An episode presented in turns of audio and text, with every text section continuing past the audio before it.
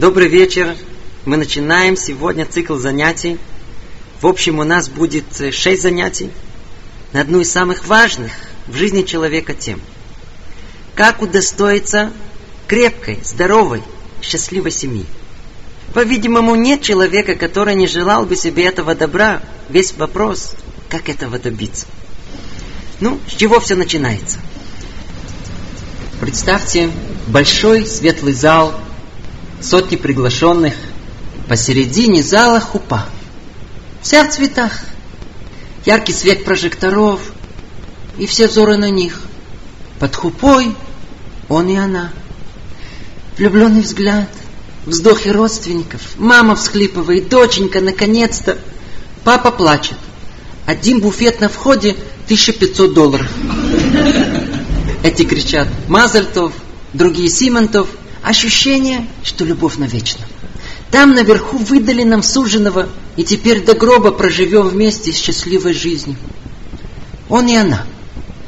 Чтобы не оставить их без имен, для пользы дела назовем их э, его Григорием, а ее Клавдией. Отгремела свадьба, прошла неделя, наступили будни.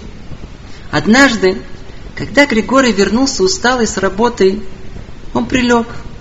А Клавдия возилась по дому. Зашла, вышла, скрипнула дверью. И он ей сказал, дорогая, не скрипи. А у Клавдии у которой отец время от времени при определенных обстоятельствах говорил ее маме «не скрипи», отреагировала неожиданно нервно. «Это я скреплю?» У Григория усталость как рукой сняла. Он подскочил, встал в стойку. «Да, скрипишь!» Клава встала в позу. «Григорий, ты не прав. В этом доме я буду скрипеть, как я хочу, и ты мне не скажешь. Нет, я тебе да скажу.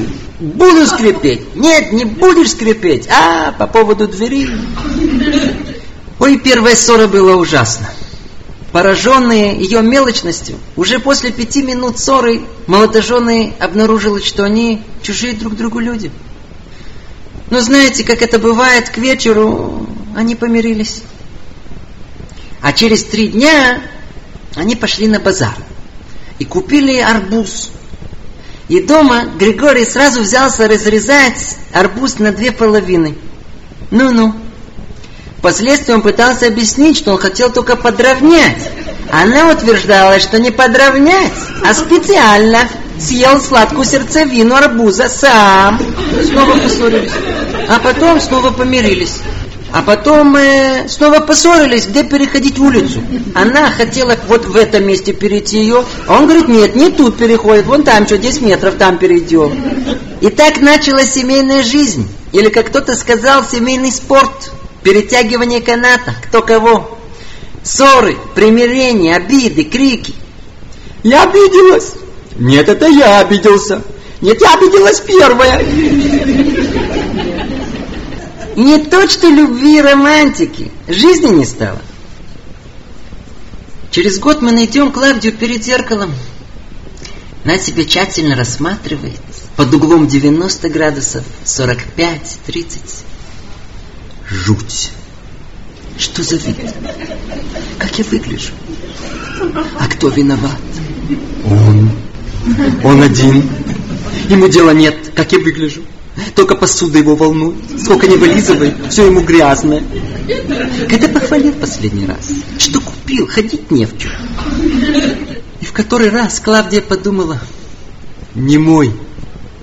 Надо было за Арончика выходить замуж. Какая я неумная. А еще через несколько месяцев мы найдем Григория и Клавдию по дороге в Рабанут. А там очередь на развод. И много интересного там можно услышать. Из-за чего только не расходятся. Эти куда за границу поехать, другие какую мебель купить, а третьи просто надоело. А что?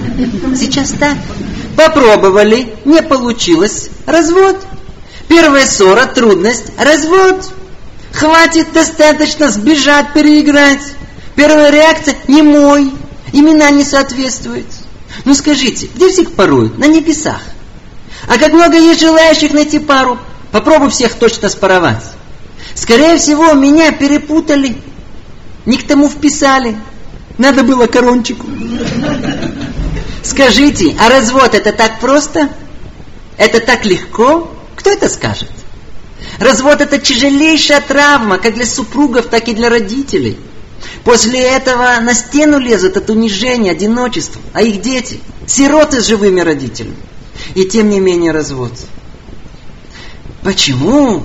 Ведь потом можно попробовать еще раз. А? Не страшно. Правда, дети откуда-то появляются, под ногами путаются. Не получится, чуть что не то, снова развод. Ведь можно и в четвертый раз попробовать. Мне всего лишь 54 года.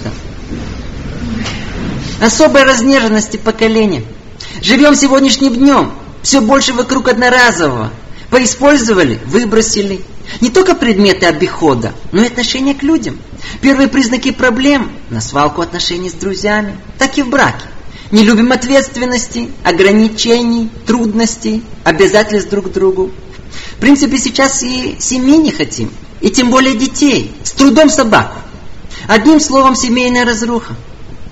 А, вы спросите, а что нет счастливых семей? Есть. Время от времени мы о них слышим. Вот кто-то недавно рассказывал, что в Красноярске есть одна семья, вот... а мы, закричите вы, а мы что, несчастливы? Ну, этот вопрос искренний, человек должен спросить самого себя. Но статистика, статистика во всем мире удручающая. У нас в районе Тель-Авива разводы доходят до 60%. Точнее выразиться, 40% не разводятся. Недавно слышишь, что количество разводов уменьшается. Уже обрадовался, но потом мне кто-то объяснил, что просто количество браков уменьшается. Итак, почему разводятся? Прежде чем попробуем выяснить, почему разводятся, я позволю задать всех нас вопросом. Если так легко развестись, то для чего изначально нужно жениться? Я вас спрашиваю этот вопрос э, риторический. В времена я действительно спрашивал аудиторию, давал всем озадаченным слушателям двухминутную паузу. Как правило, входили в тупик. Просто никогда не задумывались, для чего жениться. Типичные ответы я постарался систематизировать и попробую изложить тут. Наиболее типичный инстинктивный ответ, то есть тот самый ответ, чтобы не отвечать, для детей. Вы слышите? Для чего мы женимся? Для детей. Не для себя. Все для детей. 24 часа в сутки брака, все для детей. На них все можем свалить. А другой типичный ответ, который дают, ну, что вы спрашиваете? Человек об этом вообще думает? Без особых раздумий, как все. Все женятся, и я женюсь. Если бы я задумался, наверняка бы и не женился. А те, кто помоложе, отвечают так. Как сказала однажды одна их представительница, «Ну, женимся для того, чтобы удовлетворить интимные потребности законным образом. Ну сколько можно бегать? А те, кто постарше, говорят прямо, пристроить личную жизнь, так удобнее. Суду можно взять побольше, если женимся. И, как сказал один мужчина, разделить трудности на две части. Не все на одни мои плечи, половина на нее. А она сидела рядышком говорит, а все, что на меня, я и на него. А вот от женщин мы порой можем услышать очень искренние ответы. Прям так и говорят, ну, ну знаете, ну, ну, ну чтобы не так скучно было. Чтобы было с кем поговорить. А вот одна женщина сказала, ну что, я одна останусь. А кто чай поднесет? Грелку. Лучше уж жениться, чем от одиночества на стенку залезать. Вы слышите? Вы слышите списочек наших истинных причин, почему мы женимся? Странно. А ведь друг другу перед свадьбой другое говорили. Говорили, люблю. Клавдия, а? Как же так? А мы-то отсталые полагали, что единственная причина из-за любви. Да, той самой любви, которую ищут миллионы людей во всем мире. Ищут. Это необыкновенное чувство, находят. И через некоторое время расходятся с большими страданиями. И тогда мы вернемся к вопросу, почему?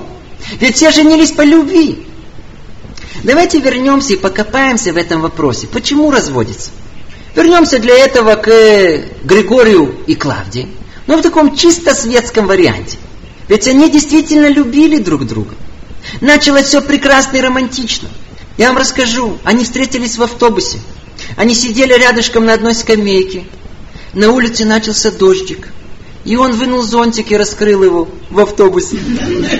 И музыка играла. Им так здорово и хорошо было сидеть рядом. И у них крылья стали вырастать. И они стали встречаться. И они отнеслись к семейной жизни очень добросовестно. Не так, как, знаете, есть такие датичники их называют. У них так. Три встречи, бац, свадьба. А после этого объявляют, Клавдия скоропостижно вышла замуж. Но с другой стороны, не так и как современная молодежь. Он ее романтично промурыжит 7-8 лет. А в конце ей скажет, что, знаешь, мне хочется новизны в жизни. Она говорит, чего-чего? Он говорит, надоело, поняла? Да. А ей уже по 30 лет. Начинай все снова. Иди записывайся в э, бюро по знакомству. Нет, Григорий и Клавдия, они не такие были. Они встречались всего лишь 4 года. Все было отлично. Съездили три раза в Турцию. И даже один раз в Париже были. Все было как в кино. И все на фоне музыки, и любимый певец их не бил шпил, для них глотку надрывал. И стереоустановки, которые они купили в дьюти-фри в аэропорту. Не просто так у них, у них все было по любви, романтично. Поженились, развелись. Почему? Ведь они так любили друг друга. Куда исчезла любовь?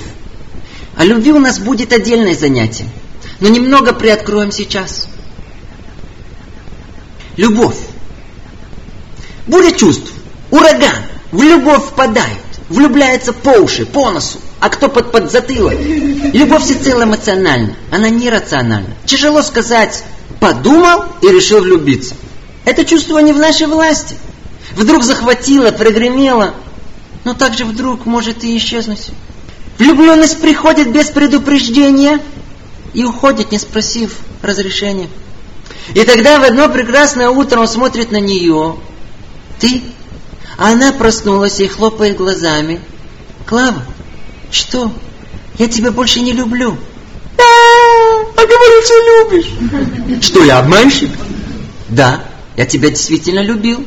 Но сейчас не люблю. Сердцу прикажешь, а? Скажите, я вас спрашиваю, сердцу прикажешь, любить можно? Нет. Поэтому без претензий. Итак, вопрос, почему расходятся, мы свели к вопросу, куда исчезла любовь? Куда вообще исчезает любовь? По этому поводу у наших мудрецов есть очень интересное образное описание. Рассказывают это от имени знаменитого Рэбби Микоцк. Как однажды он находился вместе со своим хасидом, и этот хасид ел с большим аппетитом рыбу – заметив пристальный взгляд своего Рэбе на себе, Хасид таким э, оправдывающим себя тоном э, произнес, «Рэбе, я люблю рыбу». А Рэбе как будто этого и ждал. Он подскочил. «Ты рыбу любишь? Ты себя любишь! Ты любишь вкус рыбы на языке своем. Если бы ты бы любил бы рыбу, ты бы построил ей бы аквариум, ты бы посадил бы там бы водоросли, ты бы выложил бы камушки в этом аквариуме и покрасил их в разные цвета, чтобы не скучно было. Вот это есть любить. Так и у нас. Под хупой стояли два человека, переполненных любви. Любви трогательной, любви настоящей, любви высокой и вдохновенной, любви вечной. К себе, не к ней. Под хупой стояли два рыбных гурмана – под хупой стояло два законченных эгоиста, каждый с длинным списком того, чего он хочет получить от этого брака. А ну скажите, что конкретно означают эти слова «я тебя люблю»? Дорогая моя, милая моя, ты самый лучший склад удовольствий, который я нашел. Она ему, дорогой мой, лучше тебя никто мои проблемы не решит. Он ей, дорогая, любимая, как здорово быть женатым. Никуда бегать не надо, все удовольствия под боком. Поднял правую бровь, подъехал плотный обед со свежей газетой. Хлопнул ресницами, спину почесал. Она ему говорит, любимый, дорогой мой, ты лучшее средство для забивания гвоздей. И особенно я люблю тебя, когда ты выводишь меня на прогулку. В кафе, в культурное место, на выставку. А еще лучше за границу, за границу. Вы слышите, вот это любовь. Итак, куда исчезла любовь? Ее никогда не было. А что было? Была любовь к себе и к тем удовольствиям, которые супруги доставляют друг другу. пришло насыщение, исчезла любовь. И тогда спадает с глаз романтическая пелена под названием любовь. И выясняется ужасная действительность. В одном доме, в одной комнате, в одной постели два чужих человека. И всплески рыбной любви чередуются со всплесками животной ненависти. Два эгоиста. Два эгоиста. И за примерами далеко ходить не надо. А ну скажите, когда последний раз муж задумывался, счастлива ли моя жена со мной? А когда жена в последний раз спросила себя, мой муж, он счастлив со мной? В основном поглощены раздумьем, счастлива ли я? Хорошо ли мне? А когда все начинается? Еще с того, как, к примеру, молодой человек выбирает себе спутницу жизни. Под телескопом рассматривает ее под всеми углами, до микрона. Все ли на своем месте, чтобы не промахнуться. А для чего? Какое впечатление она произведет на друзей, родителей на родственников. Вот я с ней зайду, и все ахнут. Ну, отхватил получше или нет? Как она по отношению к женам друзей? Или возьмем ее, к примеру. Вы когда-то слышали, как в бюро знакомств меню заказывают? А мне, пожалуйста, такого э, средней упитанности, помоложе, поджаристого такого, чтобы с перцем был. Ну и работящего. А у другого молодого человека аппетит отличается. Да, жениться. А что достанется? Квартира есть? Деньги? Может, папа начальник? Дядя русский? Новый? А у так называемых религиозных новых лучше приходит молодая девушка лет сорока на щедух, ищет себе спутника жизни. Спрашиваю, ну, кого вы ищете? Вы знаете, мне больше всего хочется, чтобы меня понимал. Вы слышите? Вы знаете, что такое понимал? Что принимал меня такая, какая я есть. А какая она есть? Встаю в одиннадцать, кафе, педикюр, маникюр, массаж. Варить не умею, но и не курю. Ну, чтоб понимал, понимал. Мне, мне, для меня, сюда, ко мне, давай, я, я, ко мне заворачивай. Теперь удивляемся, почему 60% разводятся? Чудо, что оставшиеся 40% уживаются. А ну давайте распишем с вами поподробнее центральное событие в жизни семьи за целый день. Возвращение мужа с работы домой. Григорий едет в автобусе. И есть у него время задуматься о жизни. В этот день ему пришлось поговорить со своим боссом. А как известно, все начальники неумные. А заодно вспомнил разговор со своим сослуживцем, который сказал ему все, что на нем думает. И заодно было невыносимо жарко, а кондиционер испортился. И к тому же на входе в автобус ему прищемили ногу. И вот в таком состоянии он едет домой, думает и размышляет. Таково я работаю. Для кого я с утра до вечера вкалываю? Для кого? Для жены. Ведь мне одному что нужно? Кусочек хлеба побольше, соли поменьше, водички с крана и койко-место. Для кого мне так пахать? Для нее. Ну-то хоть что-нибудь к ужину бы приготовила. А если нет, то хоть встречать должна, по стойке смирно стоять. Вот с такими мыслями Григорий открывает двери. А там никого нет, его никто не ждет. Понюхал. Со стороны кухни ничем не пахнет. А где Клавдия? Ведь она тоже не промах. Она тоже работает на него. Вообще же он работает в три смены. Утром на работе, для мужа. Вторую смену э, на детей, тоже для мужа. Ну, а третью смену просто для мужа. Муж должен это ценить, а? Конечно, должен.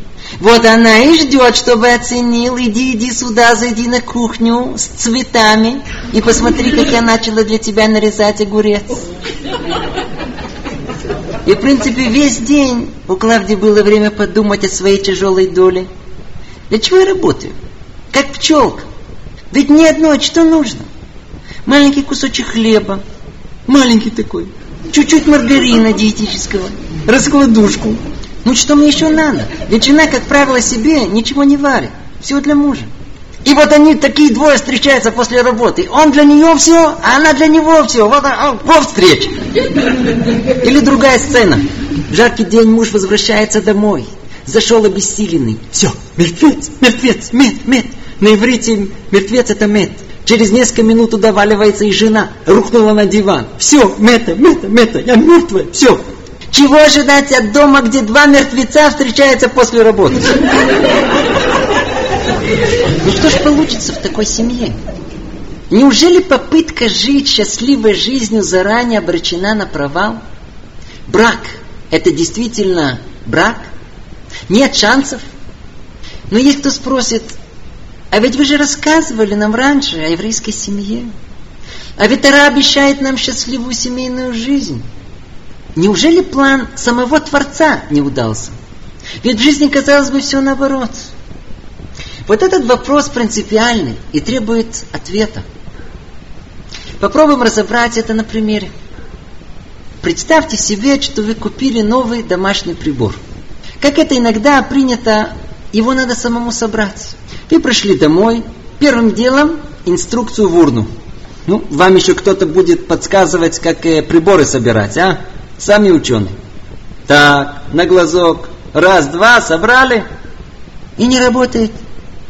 О, сапожники не умеют делать, вернуть магазин. Все виноваты, кроме его одного. Так и у нас. Семью строим без инструкций, на глазок, приблизительно. Вот такая она и получается. Непонятно, на что рассчитывают молодожены.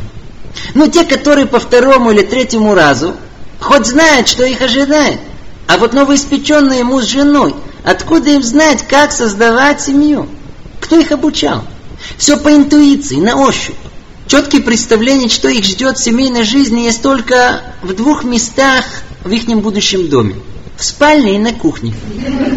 Но и эти представления, как многие жалуются, были преувеличены.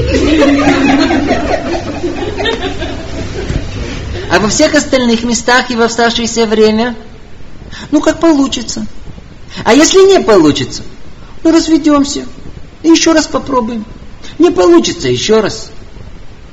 Вот видите, не получается, значит Творец не прав. Нет рецептов счастья. Он не прав, или мы не читали инструкцию, как строить семью? И если бы да, внимательно прочли, разобрали, переварили, усвоили, то поняли бы, в чем же этот рецепт, в чем секрет семейного счастья. Это и есть тема нашего занятия. Еврейский взгляд на семью совершенно другой. Это совершенно другая концепция, диаметрально противоположная общепринятым представлениям. До такой степени, что когда я подготавливал это занятие, долго сомневался, нужно ли об этом говорить. Но с другой стороны, не говорить об этом будет еще менее понятнее. Поэтому сделаем отступление и попробуем только намекнуть на то, что написано в Торе. Но прежде чуть коснемся недалекого прошлого. Где бы вы ни жили, еврейская семья всегда была примером для всех. Она была чуть другая, более теплая, крепкая. Там было больше верности, взаимопонимания, отличалась спокойствием и любовью. Еврейские мужья славились, не пьет, не бьет, зарплату домой приносит. Вот этот секрет передавался в еврейской семье от мамы к дочери, от отца к сыну. Но в наше время эта цепочка знаний оборвалась. Эта тонкая мудрость во многом теперь утрачена. Почему?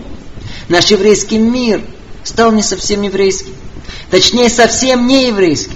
Поэтому единственный выход начать этому заново учиться. И если кому-то эта идея покажется дикой и непонятной, то я хочу спросить вас, скажите, учиться на инженера и на врача, это да, понятно? Конечно.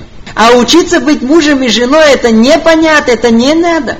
Ведь в конечном итоге основной успех в жизни у мужчины зависит в первую очередь от того, кто его жена. А у жены вообще вся жизнь меняется в зависимости от того, кто будет ее муж. Быть мужем и женой – это профессия, требующая не только знаний, подготовки, но и постоянное повышение квалификации. Поэтому и в 40, и в 50 лет надо этому учиться. А для тех, кто живет по законам Тары, это просто его обязанность. Итак, давайте вернемся к выяснению вопроса, в чем смысл брака. Еврейская мысль никогда не довольствовалась поверхностным пониманием мира. Она всегда во всем искала причину причин. Мудрецы искали ответы на фундаментальные вопросы нашего существования. Для чего этот мир сотворен? В чем цель существования человечества? В чем смысл моего личного пребывания в этом мире? Без ответов на эти вопросы непонятно для чего жить и как жить. Так же и по отношению к браку. Для чего он существует? В чем его смысл? Для чего жениться? Застрим этот вопрос. Обратите внимание, животные не женятся. Вы видели когда-нибудь овцу, которая боднула барана? Бей! Сколько можно? Когда уже свадьба? Нет. У них нет никакой потребности в семье. Знаете, не могу удержаться, чтобы еще более не расширить постановку вопроса. Знаете, есть люди, которые настаивают, что они произошли от обезьяны. Кстати говоря, с теми, кто на этом настаивает, э, как правило, не оспаривают. Вполне возможно, что у них это так. Так вот, интересно бы знать, в качестве курьеза, согласно их мнению, какой эволюционный процесс привел первичное создание к необходимости разделения на мужское и женское начало? Ведь для эволюционного развития оптимальнее было бы размножение подобно одноклеточному. Разделение особей на мужское и на женское начало понижает на несколько порядков вероятность того, что этот вид приспособится и выживет. Ну, если ответ на этот вопрос. Так для чего вообще существует потребность разделения на мужской и женский пол? Для чего семья? Для чего брак? Ведь из человека могло быть по-другому. Лег в кровать, почесал семь раз подмышкой, полежал три часа, чихнул, встали двое. Как он? Для продолжения рода не обязательно быть он и она. Итак, для чего существует брак? Ответ находим в Таре. Действительно, изначально человек был сотворен двухполым. И на каком-то этапе Творец их разделил на две части. На мужскую и на женскую. Почему? Для чего? Ответ мы находим в Парашат Баришит. Сказано там так. Ло то йот адам левадо. Эсе ло эзер кенигдо. Переведем подстрочник. Не есть добро для человека быть одному. Сотворю ему помощника против него. В этом изложении Тары есть две части. Нехорошо быть одному, поэтому вторая часть Эсэл Никдо, я сделаю ему помощника. Так появляется жена. Непонятно не первая часть и непонятна вторая часть. Сначала разберем первую. Как правило, ее переводят «нехорошо быть одному». Этот перевод, он не совсем точный. Поэтому тут же порождает массу вопросов. Нехорошо быть одному. То есть, какая причина того, что Творец сотворил мужское и женское начало? Ну, на одному, ну что ж буду одному? Ну, как вы говорили, скучно. Скучно, поэтому должна быть жена. А другие спросят, а верно ли, что нехорошо быть одному? Ведь э, присмотритесь. А ну, давайте сделаем маленький эксперимент. Все мы сейчас выйдем к перекрестку и остановимся там. Народ в основном останавливается на красный свет. И посмотрим на случайные лица. Я вас уверяю, вы сможете распознать без трудностей вот этот холостяк, холостяк, женатый, холостяк, женатый, женатый, холостяк. Как? Очень просто. Если видите парня такого жизнерадостного, веселый, полный надежды, энергии, ну, это холостяк. А видите, человека такого прибитого, уставшего, с блуждающим взглядом, какие-то сумки тащит. Кто это? Это женатый. Ну так хорошо быть одному или нет? Все наоборот. Значит, смысл в словах Торы другой. Ну, а как понять? И вот говорит нам великий комментатор Торы Сфорну. Почему нехорошо быть одному? Объясняет он, не достигнет человек цели своего существования, если ему одному придется справляться со всеми превратностями и потребностями жизни. Революция. Снова прочту. Не достигнет человек цели своего существования, если ему одному придется справляться со всеми потребностями и превратностями жизни. Даже приблизительно то, что мы могли бы себе предположить. Одному в жизни ничего не получится. Все проиграем. Никакой цели не достигнет. То есть мы видим, что у человека есть цель существования. Не вдаваясь в эту колоссальную тему, скажем в общем и по-простому, вершина человеческого существования есть достижение его совершенства. Человек не может оставаться тем, какой он есть, такой, как он родился. Человек должен изменить себя, делать себя лучше. Это причина брака. Поэтому более верный перевод «Лотов йот адам левадо» он такой. Не есть добро для человека быть одному. Говорит Раф Фридлендер, не может человек стать добром, то есть то близок к идеалу добра, к совершенству, если он один. Смысл этого, чем больше человек делает добро, тем больше становится более добрым. Поэтому и разделил Творец мужчину и женщину, чтобы могли делать добро с друг с другом, исправляя и совершенствуя самих себя. Поэтому, к примеру, нельзя научиться добру на необитаемом острове. Нужен объект, для кого делать добро. Нужна жена, а ей нужен муж. Итак, цель брака – превратить себя в человека доброго, совершенного. А средства для этого – делать добро друг с другом. Давайте эти очень-очень высокие идеалы переведем в более конкретное понимание.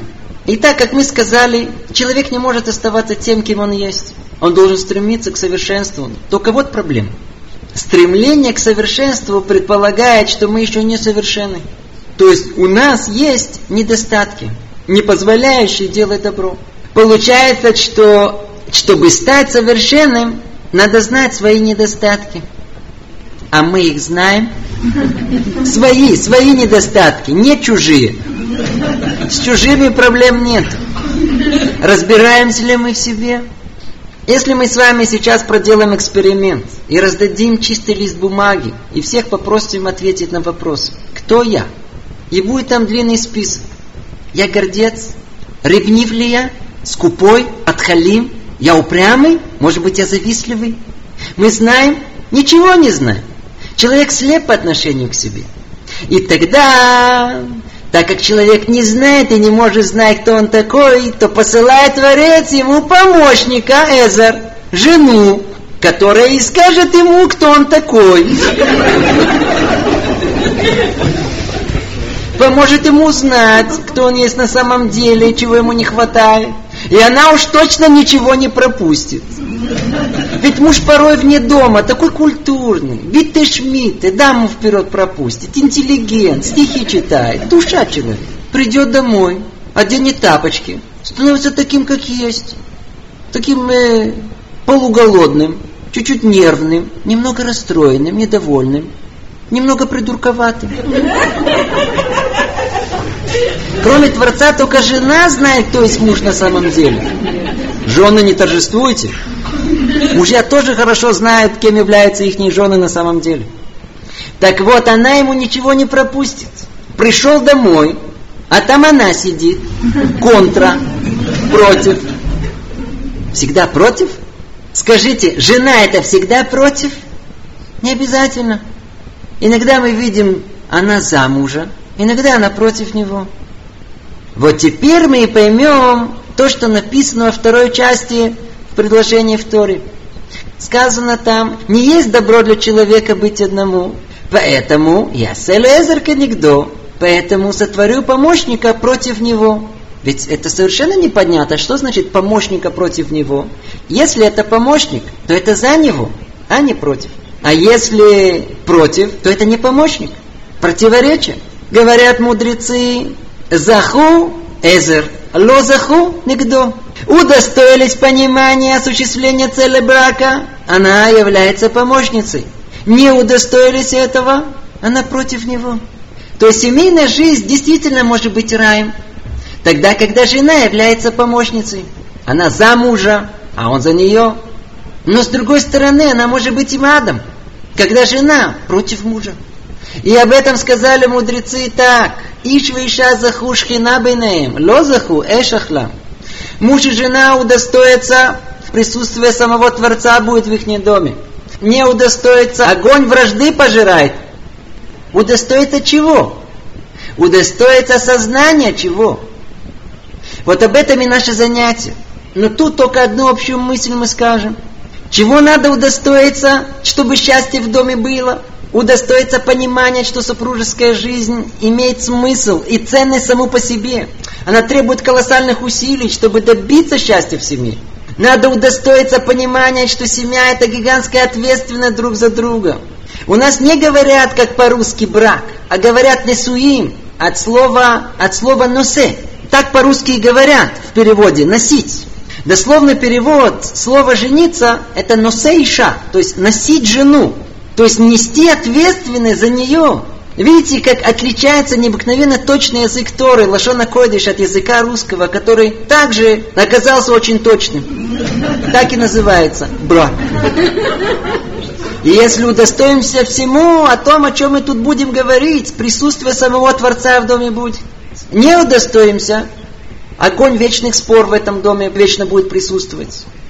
И все зависит от чего? От того, кто будет жена. Помощница или противница. А заодно, естественно, кто будет муж. Ведущий или ведомый. А ну попробуем расширить более конкретно чуть под другим углом зрения понимания этого вопроса. Разберем четыре варианта. Напомним, замысел Творца – помочь человеку построить и развить самого себя. Поэтому мы встречаем порой человека, который сам ищет духовного развития и совершенства. И если его жена помогает ему в этом, поддерживает его в трудные минуты, подсказывает, напоминает, подбодряет, то она является Эзер, вот она есть помощница. И тогда они заху, и тогда они удостоились, что в их доме было счастье. А если жена наоборот, к примеру, муж собрался на занятие, она ему говорит, ты чего, полежи, пройдет. Вот это она нигдо, вот это напротив него, не удостоились. А бывает, что муж уже ничего не ищет, ему уже хорошо. Засосал бермудский треугольник. Справа холодильник, слева телевизор, позади, извиняюсь, туалет. А сам сидит посередине в мягком кресле и на кнопки давит. И если его жена вскричит, ну сколько можно сидеть, сколько можно есть, чтобы работать, а работать, чтобы есть. Не будь как осенний лист, куда ветер подует, туда и прибьет его. Так и ты прибитый тут сидишь. Встань, встряхнись, не сиди во всем этом. Иди учиться мудрости. Для чего женился? Исправляй себя. Вот это помощница. Вот это он удостоился. И это только кажется, что она против него. На самом деле она за него. А если будет все наоборот? Если она сядет мирно зевая рядом с ним, вот тогда она против него. Эта семья ничего не удостоится. Видимое спокойствие быстро сменится вулканом неудовольствия, неприязни. Наше счастье в наших руках. И если удостоимся, станем единым целым. Ведь не может муж ничего достичь без жены, а с жена без мужа. Они взаимно дополняют друг друга, дают друг другу недостоящее ему. И как мы уже говорили, Творец сотворил человека двухполым, то есть единым. И после этого разделил их и теперь мы должны искать нашу вторую половину, чтобы слиться с ней в единое целое. И кто этого не делает, Тора такого холостяка даже человеком не называет. Он только половинка. Другими словами, муж без жены недоделанный. Нехорошо быть одному. Надо искать свою половину и прилагать все усилия, чтобы слиться с ней в единое целое. Весь вопрос – как? После теоретического рассмотрения перейдем к практическому. Как добиться этого слияния? Прежде чем мы дадим на это подробный ответ, приведем притчу. Она поможет нам понять гораздо глубже проблематику семейных отношений, а заодно подготовит нас к ответу на вопрос, в чем секрет семейного счастья. Рассказывают об одном человеке, который очень хотел узнать, что происходит в грядущем мире – так он отправился на экскурсию в Ган-Эден, то, что называют у нас рай, и в гейном. По-русски это переводит словом ад. Ну, вначале ему показали гейном. Попав в него, он просто опешил от удивительной картины. Перед ним был огромный, великолепный банкетный зал, заставленный ломящимися от изысканных язв столами. И люди сидят и едят. Заметив замешательства и недоумения, его попросили присмотреться получше. И тогда он пришел в полный ужас. Оказалось, что у всех участников трапезы были перевязаны к рукам метровые вилки и ножи, которые мешали им сгибать руки и подносить пищу к рту. с совершенно видом и слюной в устах. Они снова и снова пытались что-то поддеть на вилку, при этом раня всех вокруг себя и пачкаясь во всей этой еде. И ничего в рот не попадает. Вот это настоящий ад. Тут же посетитель попросил показать ему достопримечательности рая. К его удивлению, он там увидел тот же красивый зал и тех же гостей с метровыми приборами, привязанных к руке. Но почему-то они выглядели сытыми и довольными. Присмотрелся и ахнул от удивления. Они умело двигали своими вилками, но не пытались запихнуть себе что-то в рот. Они кормили друг друга. Заботливо спрашивая, что бы его соседу хотелось бы. Ай, вот это рай. В этой притче два возможных уровня супружеских отношений. Первое, когда супруги пытаются удовлетворить только свои личные потребности. Два законченных эгоиста, сосредоточенных на себе и только на себе. В конечном итоге они обречены на вечные страдания. И их несемейная жизнь – это сущий ад. И второй уровень, когда супруги заботятся и поддерживают друг друга – в их доме царит атмосфера радости и полного взаимопонимания. Их дом – настоящий рай. Но если мы оглянемся вокруг себя, то увидим, что эта самая пара законченных эгоистов встречается в жизни, но редко. Счастливую пару из рая мы тоже встречаем, но гораздо, гораздо, гораздо реже. В жизни мы чаще найдем третий вариант. Опишем мы его в иносказательной форме. Тот же зал – та же трапеза, те же метровые вилки. И даже так же кормят они друг друга. Но только диалоги другой. Клав, колбаски вон там, справа. Сегодня огурцы чищенные, без соли. Я диету соблюдаю. На! Скриш. А там слева икру красную, кошерную можно? Я ее не люблю. Возьми мясо. Это вкусно. На. Клар, кушать хочется. Самообслуживание. Сегодня я устала. Лев, вон там свежие булочки. Растолстеешь. Дыши глубже. Эти диалоги вы с легкостью можете продолжить. Вот такие отношения мы, как правило, встретим чаще. Муж и жена, да, хотят получать друг от друга, но понимают, что нужно и давать. Проблема в том, из-за того, что они не осведомлены, что их потребности разные, они дают друг другу или то, что сами хотели бы получить, или то, что им удобно дать в эту минуту. Вы слышите, я повторю еще один раз. Вся проблема в том, что мы даем своим супругам или то, что сами хотели бы получить, или то, что нам просто удобно дать в эту минуту. И по ошибке считаем, что это то, что супруг ждет от нас. Получается, что мы не эгоисты, чтобы брать. Мы оказываемся эгоистами давать. Вот это корень зла. Это диагноз. Мы хотим себе и для себя даже тогда, когда помогаем и услуживаем супругу. Мы даем им, но не то, что им нужно. А как да должно быть? И так мы подошли к гениально простому – но необыкновенно сложному для исполнения рецепту семейного счастья. В семье один дает другому то, в чем супруг нуждается и ожидает получить от него. Вы слышите? В том, что супруг нуждается и ожидает получить от него. Надо знать, что ваш муж хочет, что жена хочет, и вот это ему дать. И тогда, когда один дает другому то, что другому не достает, тогда они сливаются в единое целое.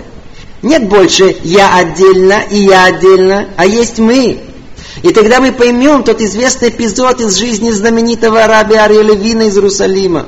Когда он пришел со своей женой к доктору и сказал ему, «Доктор, нога жены болит нам». Нам, вы слышите, нам. Нет больше я. Есть мы. Это наше дело. И это не чистая теория и красивые идеи, а непосредственная инструкция к действию. Вот теперь мы и подошли к основной части нашего занятия. Мы подошли к секрету семейного счастья. Оно записано золотыми буквами в книгах еврейской законности. Мы сейчас с вами откроем колоссальный труд Рамбама, Раби Моше бен Маймона, Мишне Тора. И будем вместе учить с вами Аллахот и Шут, Перек Тетвав, Аллаха Ютет. Тут записаны тысячелетний закон еврейской семьи, описывающий потребности мужчины и женщины, верные на все времена. Вначале обращается к мужчине. Вехен циву хахамим. Обратите внимание, повелели мудрецы. Не хочется или не хочется, нравится или не нравится. Это еврейский закон, такой же обязательный, как и суббота, кашрут, филин. Итак, вехен циву хахамим. שיהיה אדם מכבד את אשתו יותר מגופו ואוהבה כגופו. Переведу сразу на русский язык по смыслу.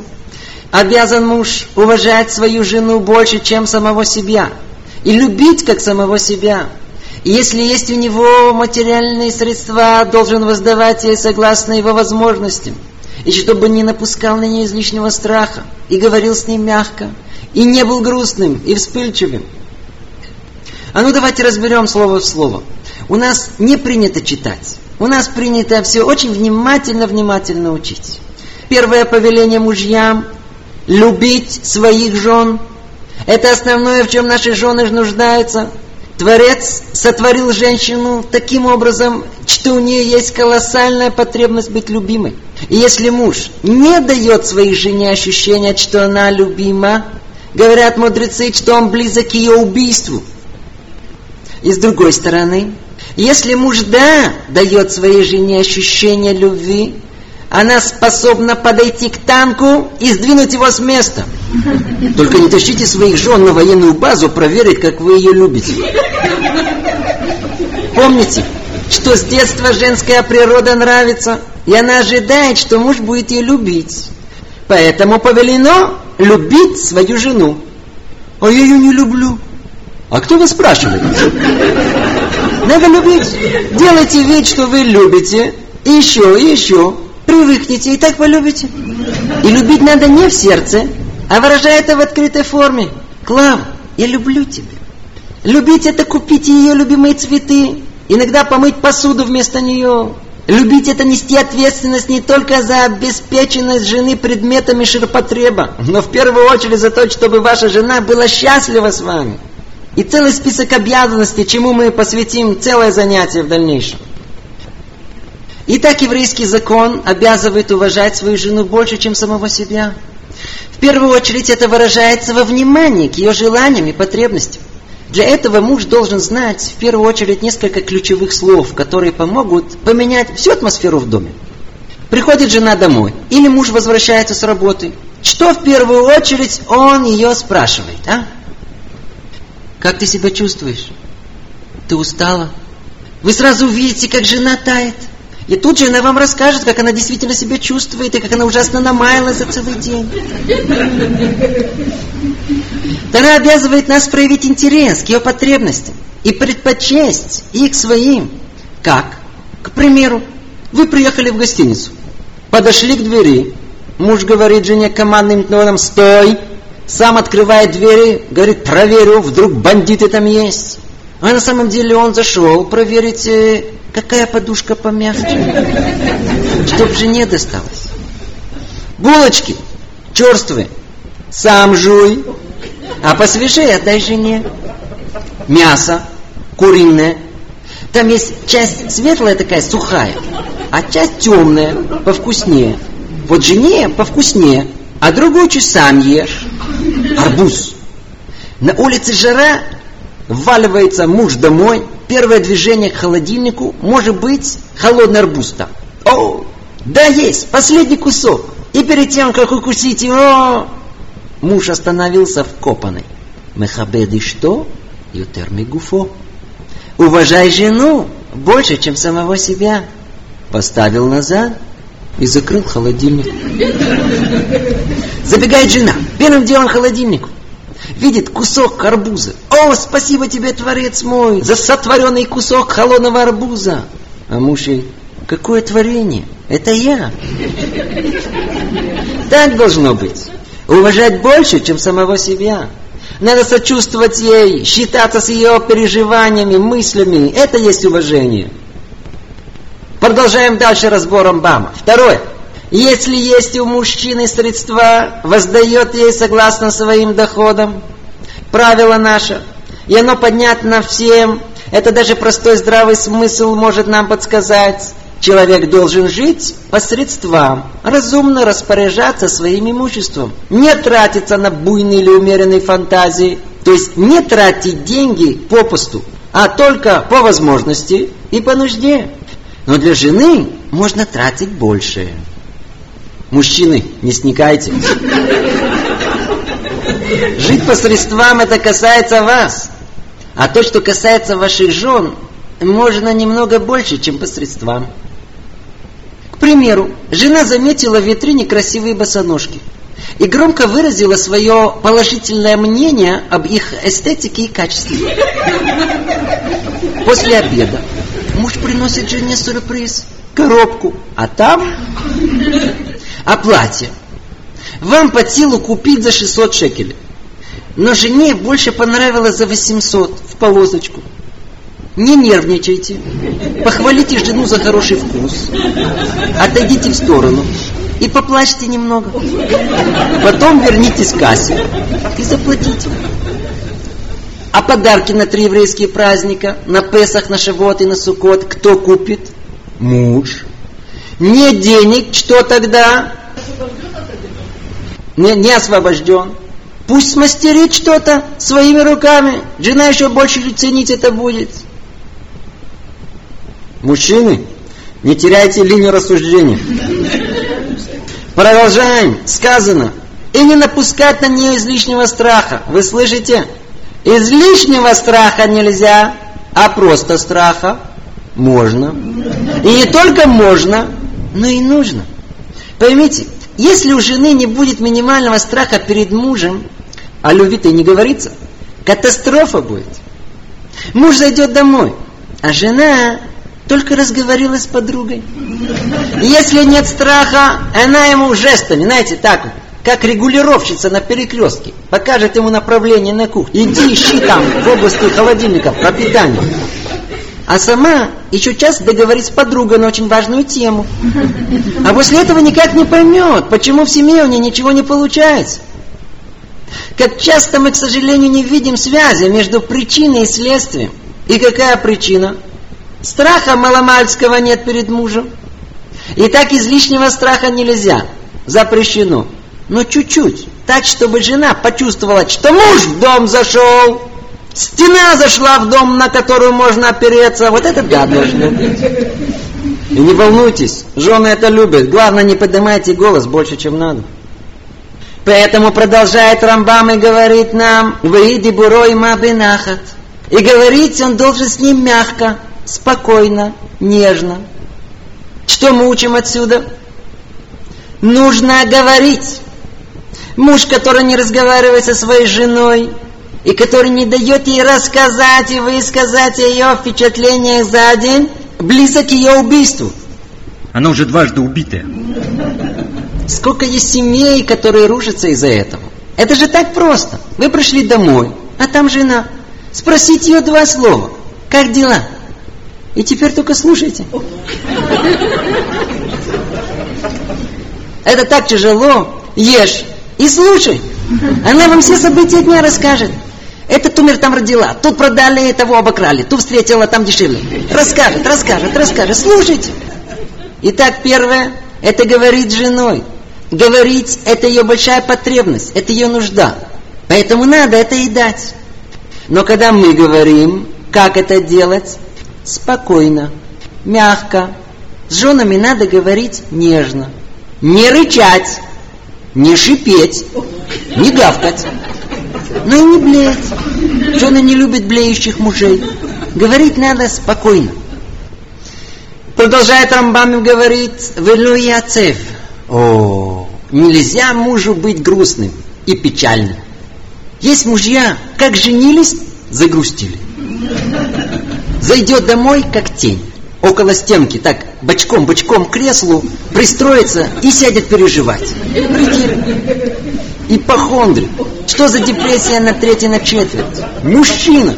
Ваша жена, она, да, может быть в таком состоянии. Ей, может быть, по статусу положено. Но вам нельзя Жена хочет, чтобы муж зашел. Жизнь вошла в дом. Все начинает кипеть в доме. Муж зашел. Он в эту комнату, она за ним. Он на кухню, она за ним. Все кипит в доме. Муж отвечает за атмосферу радости в доме. Постучал, распахнул дверь в радости, с улыбкой. Детей подбросил к потолку. Жену.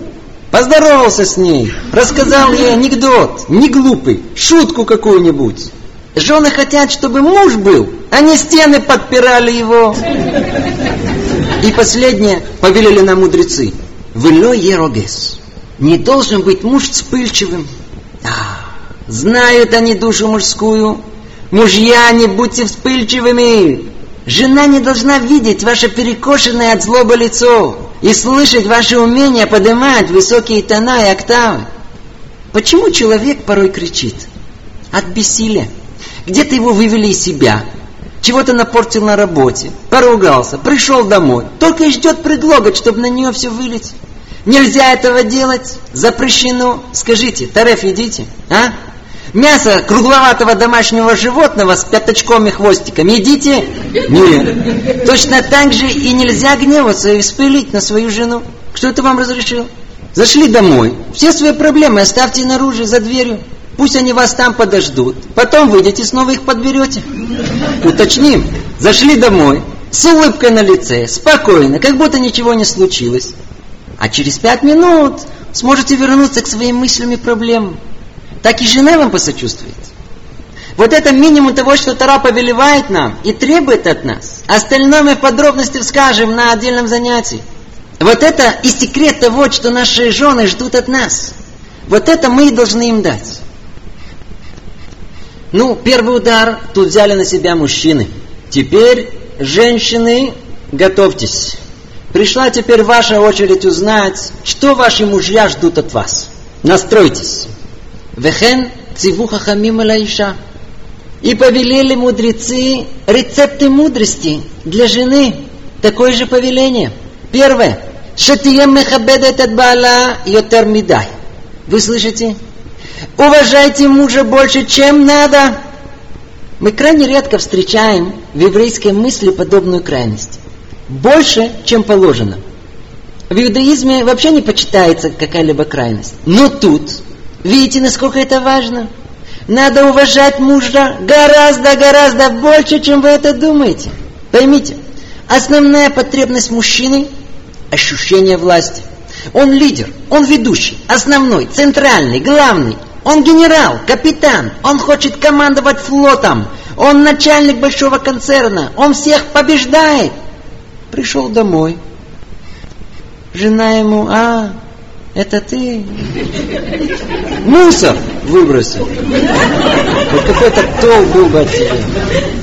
Знаете, какая основная жалоба мужей? Жена не уважает. Дорогие жены, хотите мужа в доме?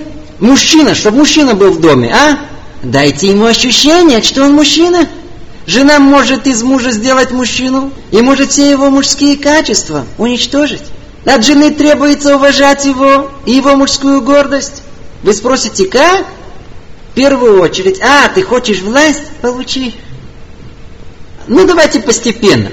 Для начала надо узнать несколько ключевых волшебных слов. Муж пришел домой с работы. Какими словами встречает его мудрая жена? Записывайте. Ой, что бы я без тебя бы делала? Только скажите ему это, вы увидите, как ваш муж сразу расцветает, как он расправляет свои плечи. Он почувствует, что теперь несет на себе бремя всей семьи. Он мужчина, на нем ответственность. Он тут же отреагирует, жена, Кого прибить надо? Извиняюсь, что прибить надо? Мужчина. Вы должны дать ему ощущение, что вы не можете без него. Что вам стоит? Раз в две недели. Если будет чаще, он э, заподозрит, что вам сказали на лекции. Был уже случай. Один принес цветы жене, говорит, на, раб сказал купить тебе цветы. А другая вернула занятия также сразу прям так и процитировала. Вот я слышала, что надо тебе сказать, что я без тебя бы делала. Поэтому, жены, надо быть поумнее, надо варьировать. То же самое можно сказать по-другому. Через неделю муж заходит. Ой, как я соскучилась по тебе. Как я соскучилась по тебе.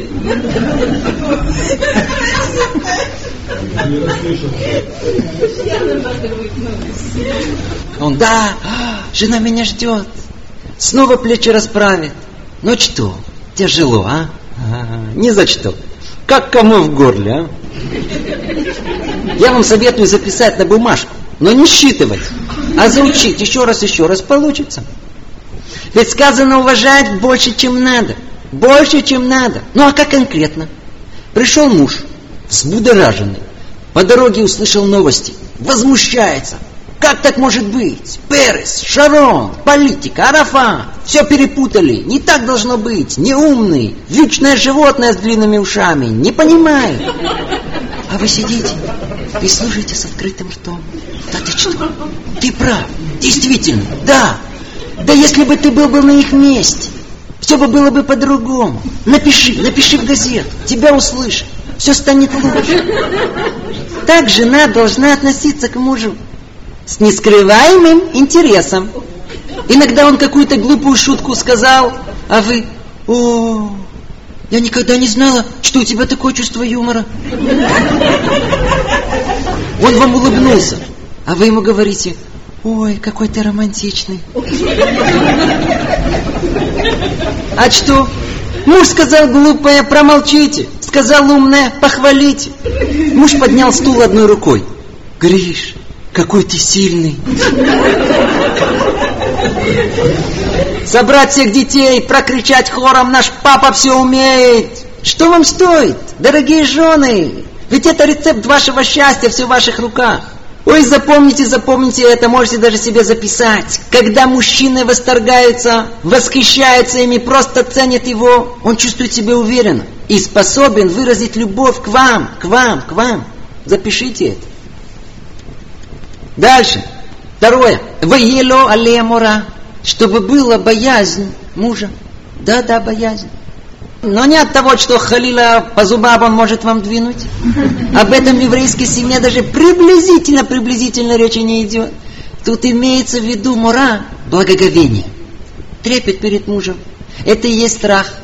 А вдруг муж меня разлюбит? А вдруг он увидит меня непричесанную с грядками на голове?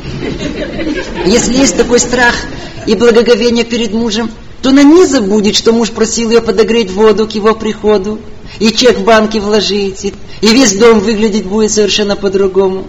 Все будет по-другому. Продолжает Рамбами говорить и еще одно повеление. Ветаасе коль маасеа альпив. Прежде, чем что-либо новое затеять, надо спросить мужа. Чего это стоит? Сколько споров в доме из-за женской самодеятельности? Если бы спросила, сказал бы да. Из-за того, что не спросила, скандал устроил. Кто хозяин в доме? Что вам стоит? Спросите его, а потом сделайте то, что вы хотите.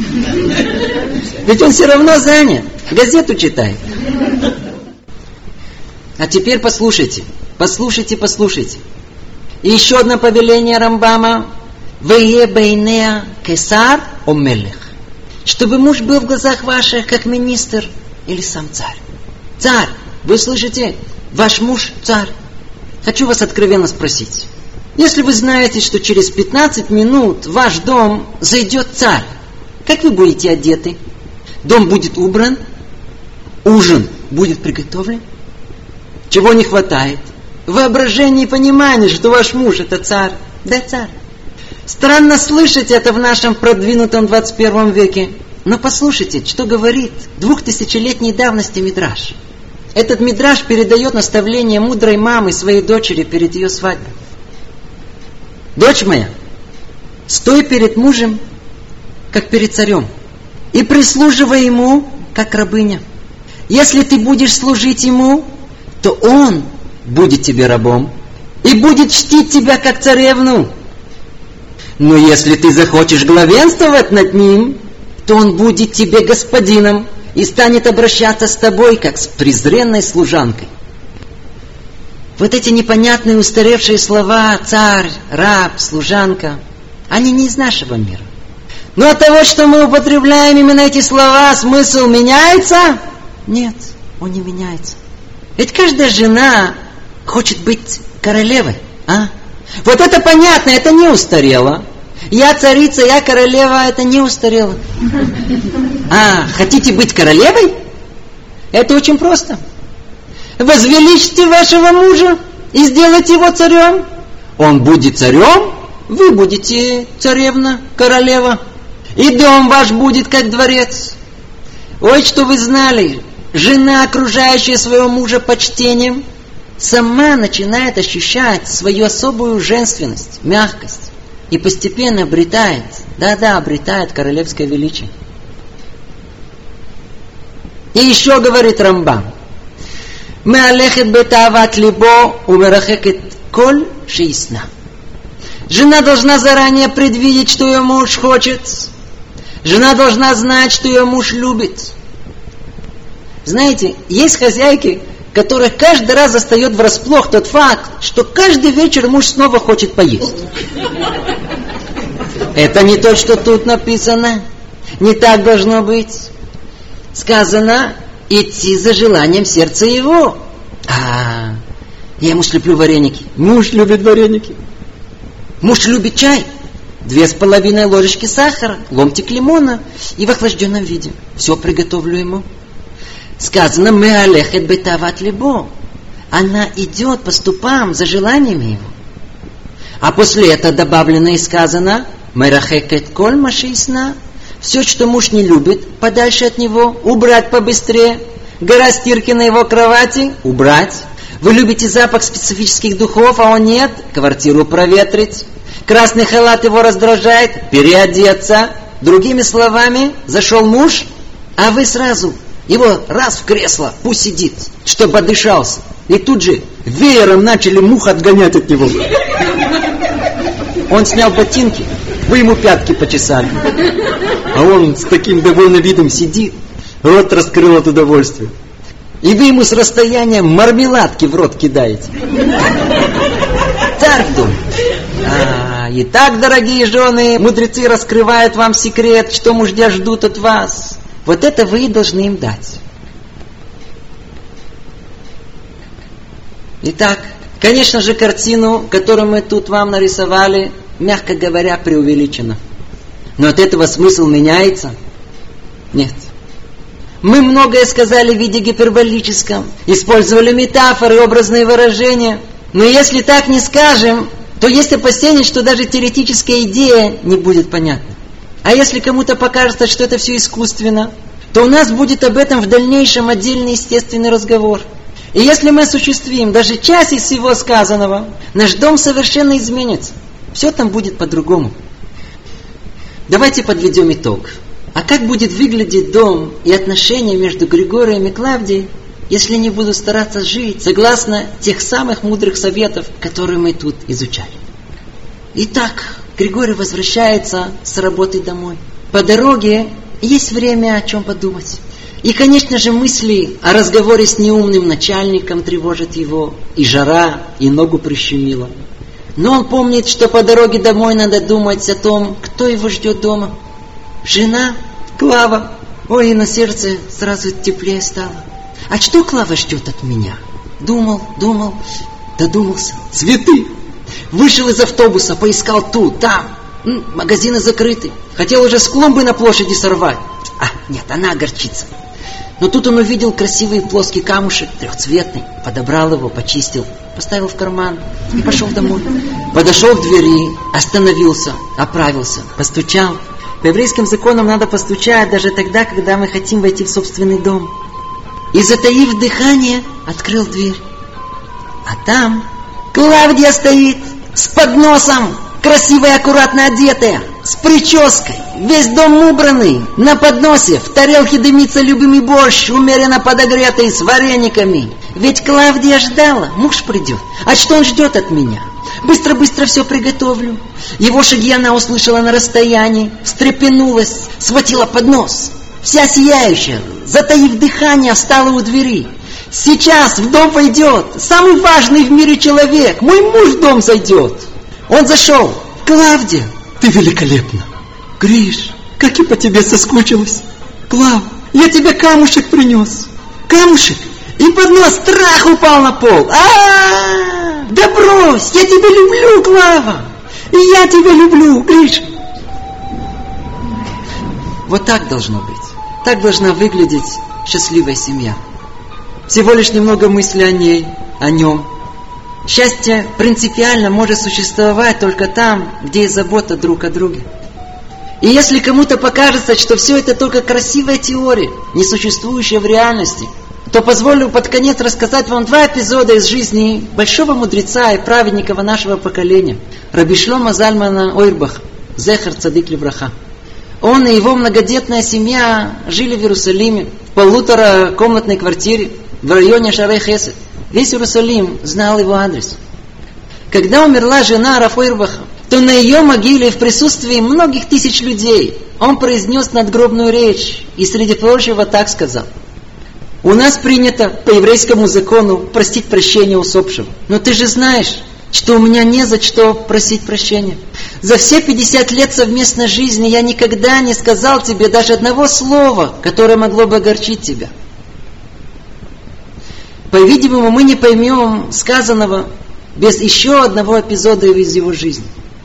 Рассказывают о нем, как однажды он шел со своим учеником по направлению к дому, и ученик засыпал его вопросами. Когда они подошли к дому, он стал поправлять свой костюм, шляпу, чтобы выглядеть поаккуратнее. Заметив это, ученик сказал, что ну, мы продолжим эти обсуждения в следующий раз. Я вижу, что права дома ждут гости. Почему ты так решил? На что он ответил, зачем же вы поправляете одежду? Ответил ему Рабишлома Зальма Нойрбах так, я готовлюсь к встрече с присутствием самого Творца в моем доме. Меня там жена ждет. Поэтому мне надо быть аккуратным, выглядеть уважительно. А, Отсюда легко понять, что тот, кто видит в своей жене присутствие Творца, о, ему не потребуется просить прощения у ней на могиле. Да, не каждый способен жить на таком уровне. Но если мы даже усвоим часть сказанного, если сделаем усилия воспринимать свой брак как абсолютную ценность, а видеть мужа и жену как вечного и неразлучного спутника, если будем стараться думать и заботиться о ней, о нем, то и в нашем доме сам Творец присутствовать будет. И тогда мы удостоимся настоящей счастливой семейной жизни.